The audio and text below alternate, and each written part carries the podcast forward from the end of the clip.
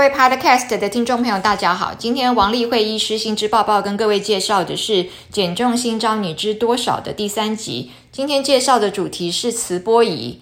这个我们肌肉啊，要让它长大，就是我们要 build up your muscle 增肌。我们有三大要素啊。第一个就是呢，肌肉要让它收缩，这个是机械张力的部分。再来的话，我们要促进肌肉的充血，这个是代谢的部分。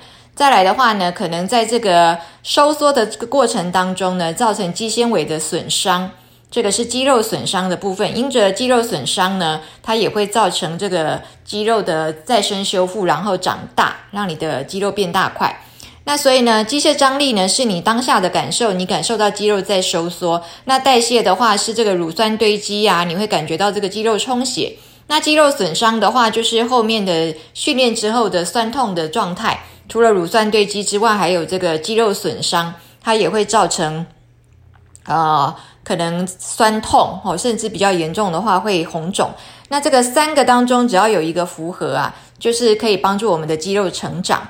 那现在这个磁波仪呢，它增肌的原理就是它用一个脉冲的电磁场，就是 pulse，它这个是一发一发的电磁场是波动性的，所以我们称之为是脉冲。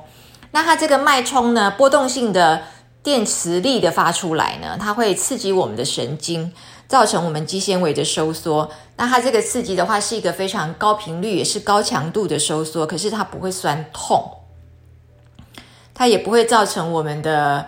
啊，肌肉纤维的损伤，然后也不会红肿。它三十分钟可以收缩两万四千次到三万六千次，因为它这个不同的机型，哦，不同的厂商出来的机型的话，它的这个收缩的次数会不一样。那平均一分钟的话，可以收缩到一千两百下，哦，或者是说八百下这样。所以呢，这个不是我们按照人为的方法自己去健身可以做得到的，因为我们怎么样都不可能收缩的这么快。那它可以强化呢，壮大你的的脂肪的肌肉，但是呢，在于减少脂肪的部分，它只是辅助。哦，到底我们在做这个增肌啊，就是在这个磁波的促进肌肉的收缩的时候呢，它是 Type One 的肌肉纤维还是 Type Two 的肌肉纤维呢？一般我们认为它是促进我们 Type One 的肌肉纤维，也就是所谓的红肌来做收缩。那我们的肌肉分成 Type One 跟 Type Two 嘛？那这 Type One 红肌它是一个比较慢速的一个肌肉，它主要是用来我们维持我们的身体的姿势啊。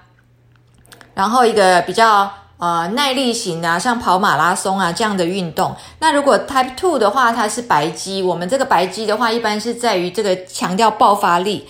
啊，然后呢，它强调你需要做做重训，要负重的时候，你需要的就是这个白肌。那白肌的话，它是快速的肌肉，所以呢，它是需要用肝糖跟你的 ATP 来做你的能量来源。那么红肌的话呢，它是用氧气来做能量来源，所以通常我们在有氧训练的时候，训练到的也是这个红肌。那现在磁磁波仪啊，它这个主要是作用在红肌的部分。那我们来看一下磁波仪的适应症呢，它就包括了可以适用在肌少症啊，可以适用在这个腹直肌解离，然后适用在这个骨盆底的训练。那我们先看肌少症，所谓的肌少症的话，我们需要先认识一个指数叫 SMI。那 SMI 的话呢，跟 BMI 很像，只是呢，它不是你全身的总重量，而是你骨骼肌的重量。所以你先要有一个仪器，就是能够测出来你全身骨骼肌的重量。当然，这个是推测了哦。骨全身骨骼肌的重量知道了之后，除以你身高的平方，那这个就是你的啊骨骼肌质量指数哦。那这个指数的话呢，一般希望能够维持在五点八哦啊。那有的时候是五点五，但是尽量就是越高越好。它呢，对你的生生活品质啊，对你的能不能够有自理的能力，还有你老年能不能够自我照护。维持你的功能有非常大的关系。如果呢，我们全身呢，按照我们自然生理现象，我们是在持续性的，而且全身普遍性的，在骨骼肌在减少。啊，每四呃四十岁之后的话，每十年可以减少八趴。那么七十岁以后呢，每年可以减，每十年可以减少十五趴。那以这样的速度来减少的话，就容易造成老年的失能，然后呢，生活没有办法自理，然后也会促进死亡风险增高。因为比如说可能会跌倒。再来的话呢，所谓的适应症还有腹直肌解离。腹直肌的话，是我们这个腹部腹部这个肚脐以下的这个部分的肌肉，那它是左右各一块。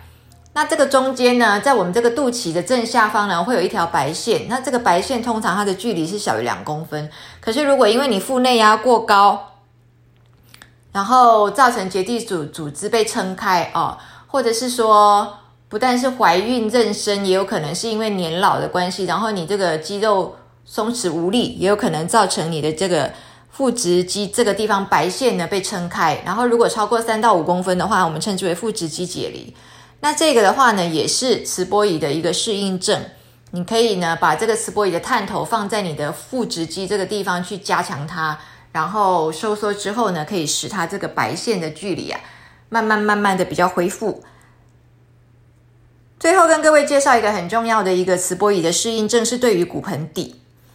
那么骨盆底的话呢，就包括了许多的疾病啊，比如说这个应力性尿失禁啊、膀胱过动啊、急迫性尿失禁啊、慢性骨盆腔症候群，还有射护腺肥大。那么射护腺手术之后也容易造成尿失禁，或是射护腺肥大容易造成尿路不顺，这些都是磁波仪的适应症。那在射护腺肥大的这个部分呢，也是有研究，临床研究显示呢，用磁波的训练可以使这个射护腺肥大的程度有所改善哦。那么主要是对于这个尿路不顺可以有所改善啊，滴滴答答，或者是说尿尿不尿不多、尿不快，然后一直憋不住尿这些。那我们来看几个 reference。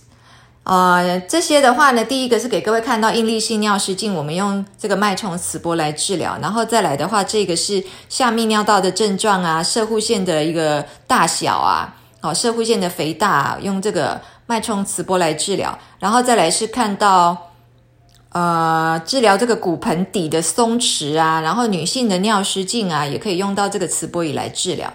那要注意几个事项，就是说。它不是这么快就可以看见它的成效，到底什么时候可以感觉到你的肌力变好呢？啊，你肌肉肥大之后，你的肌力变好，大概是要在四到六个礼拜慢慢的修复再生。那它可以维持多久呢？假使你停掉训练之后，可能可以维持个三到六个月。所以其实还是要继续健身、继续运动的。那如果脂肪太肥厚的话，其实你在刺激收缩的时候呢，可能就因为这个脂肪阻隔的的关系，所以你真正刺激到的肌肉跟运动神经的磁力呢会减减弱。所以如果脂肪太厚，我们也不建议做磁波仪。那如果是刚刚抽脂的话，也最好休息个三个月之后再做。那如果是自然产、剖腹产生产之后的肥胖纹，或者是生产之后的。腹直肌解离，我们不建议太快，大概一个月、三个月之后再做。那如果是身上有装有调节器啊、去颤器啊、装有电池啊这些东西的电子植物物或者金属植物物的东西，都尽量不要做，或者是要做的话，可以跟你的医师讨论过之后。比如说，嗯，心脏有装节律器，这个我们是有帮客人做过，但是还是要跟你的医师做讨论。那它最大的优点就是呢，它不像一般的运动这么的累，所以也适合一些比较年长的人。他其实呢，去健身房他能够啊收获到的这个帮助比较慢。那我们也可以建议他做磁波的治疗，同时去配合健身房的教练的的指导。